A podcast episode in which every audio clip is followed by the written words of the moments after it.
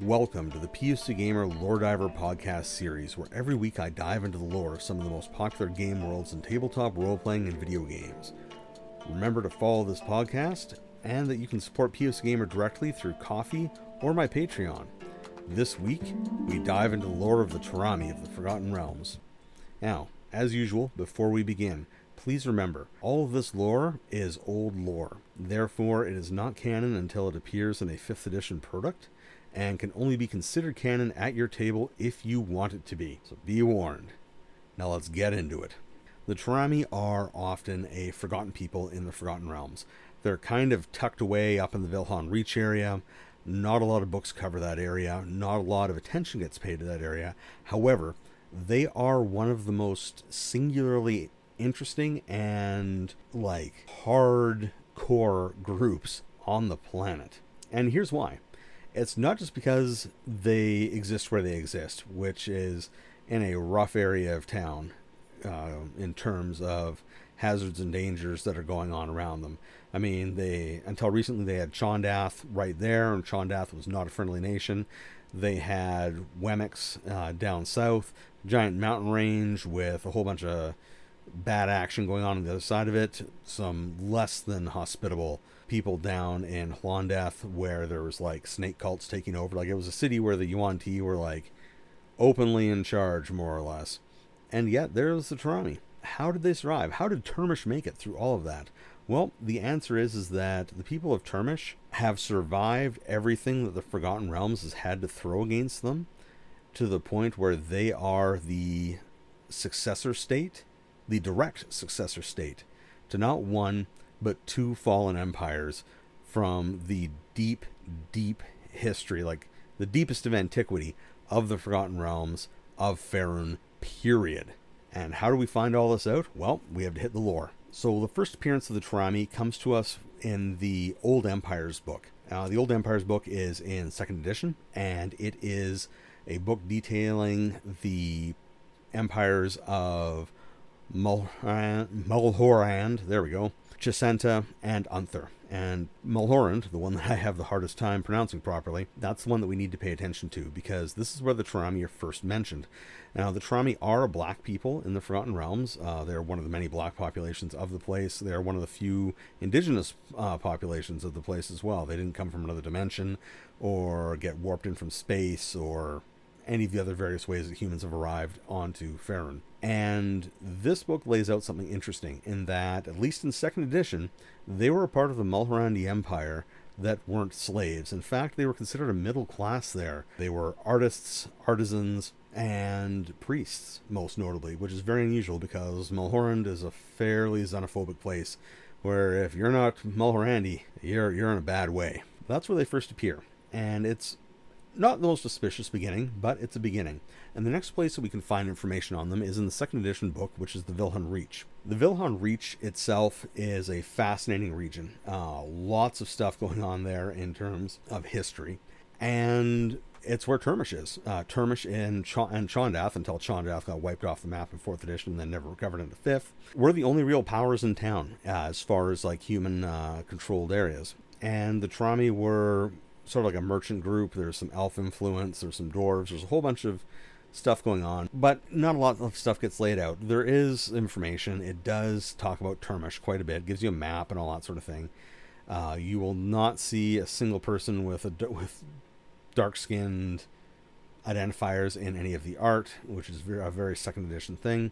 But that's where it's at, and it could have stayed there, but it didn't because when third edition came along, things got wild because third edition is where their actual history gets got laid out much, much, much more in detail. Although not directly, uh, like a lot of the stuff that I found when researching lore in the Forgotten Realms, it's not so much about your ability to find information that directly pertains to what you're looking for. It's combing through related materials and finding snippets and bits and pieces that paint the larger picture. And wow, does third edition do that for the Turami? So, third edition bumps the Turami's history all the way back to link up with the Empire of Imaskar. Now, the Imaskari, they do still exist. There's like Deep Imaskar in fourth edition. They came back to the surface. It was a whole thing. A lot of what, in my opinion, was some bad world building decisions went into bringing them back and then how they got rid of them. But that's neither here nor there. The point is, is that Imaskar reaches all the way back to approximately 10,000 years before the modern day. Like that was its founding. Very shortly after that, the peoples of Imaskar ran into the Turami. And it doesn't specify what happened or how it happened, but instead of conquering and enslaving the Turami, which had been the fate of other populations encountered around the Alamber Sea, instead they were absorbed like they were brought into the empire where they lived. And this is very unusual because the Imaskari were all about that slaving life. I mean, they literally kidnapped humans from a real world fantasy Earth. Like, that's a whole other thing we should talk about later um, to do with Unther and Mulhorand. But they were willing to go to those lengths to get slaves and were not willing to try to enslave the Turami which should give you some indicator about what the Turami were all about. Now, the Turami managed to survive everything that goes down with uh, Imaskar right up until like minus 2,488 and that was when the Empire of Imaskar fell. And how it fell was pretty straightforward. The great overgod Ao heard the calls of the Sumerian and Egyptian gods who were trying to like get to their followers that the Imaskari had kidnapped, and then set up a magical barrier that prevented god their gods from like finding them and getting to them. Uh, he lifts it partially to allow them to create basically like living avatars. There's a whole civil war. The Imaskari who survive are driven underground, and the Turami fight in what I could what I would describe as being a brutal um, rearguard action against what I would describe as being not only numerically overwhelming,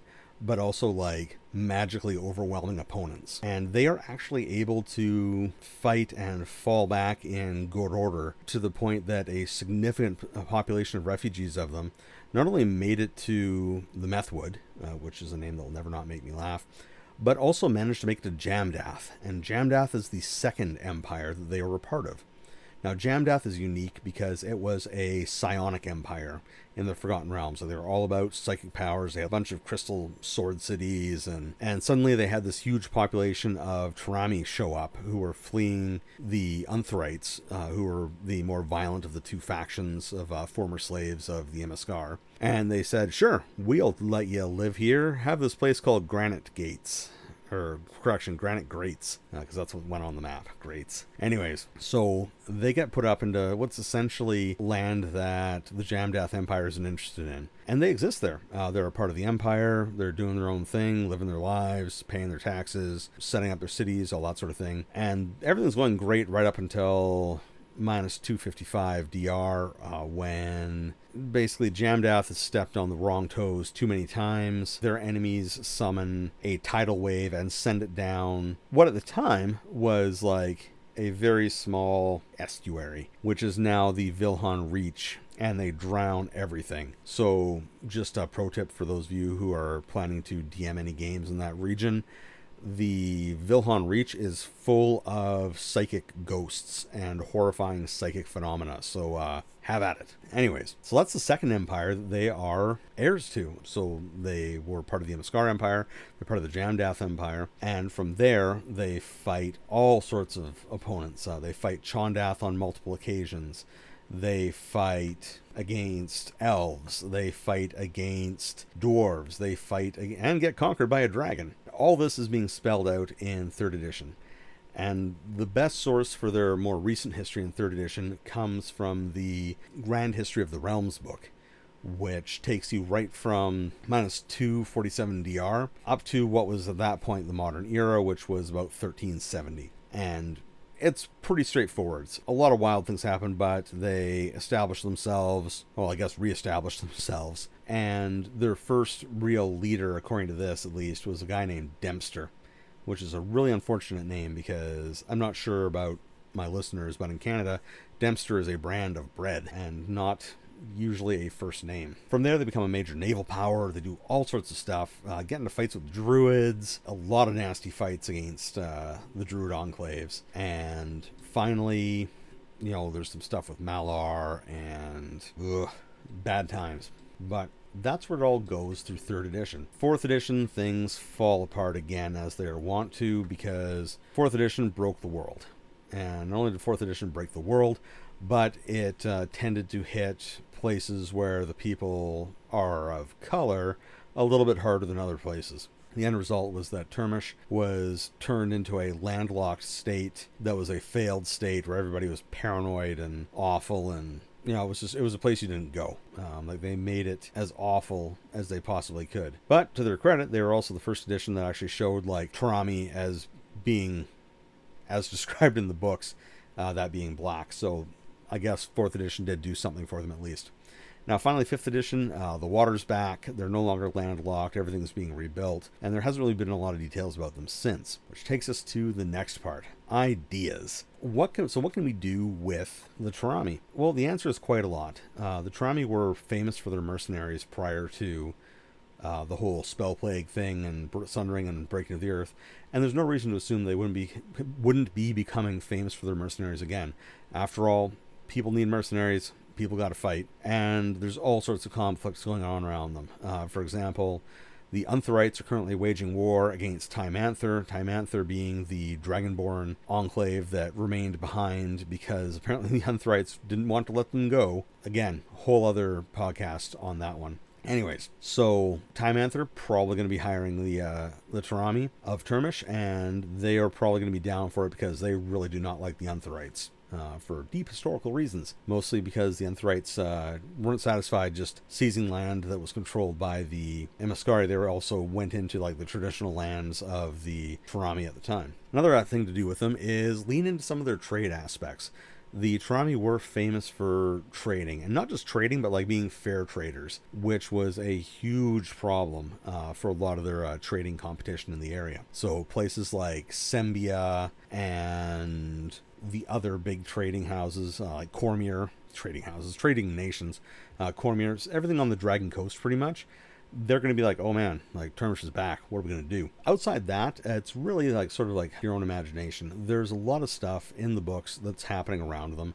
Uh, there's like, volcanoes, haunted forests, as I mentioned, like all the psychic nonsense that's left over underneath the Vilhon Reach itself, and of course there's the Imaskar connections as well because they got along well with the Imaskari in the in, in deep antiquity. Like they were they were friends, and I don't see a reason why in fourth edition that link wasn't reestablished. It wasn't, but in your game you may want to establish that. So you may have a population of Imaskari refugees now living there because you know they had to flee from flee somewhere when uh, you know the god kings of Mulhorand reappeared and started doing their thing, and nobody wanted to be around the Untherites when they started doing their thing. So yeah, there may be an instance of a large number of Imaskari there, continuing to live their lives and, you know, trying to be part of the realms. And I think that about sums up what's going on with them. The only the only recommendation I have on personal side is that uh, there's some stuff in the second edition about them having like spiky Minret deals on all their armor. Don't do that. Please don't do that. Don't don't don't be that person who puts things like that onto people. That's not cool. And yeah, I think that uh, that sums up this one. So this has been a brief look at some of the lore for the Turami of the Forgotten Realms. Thank you very much for listening if you still are. I hope you enjoyed this week's content. And don't forget to check out the POC Gamer website, follow POC Gamer on social media. And I need to send out a huge sh- shout out to my Patreon and Ko-fi supporters for making this all possible.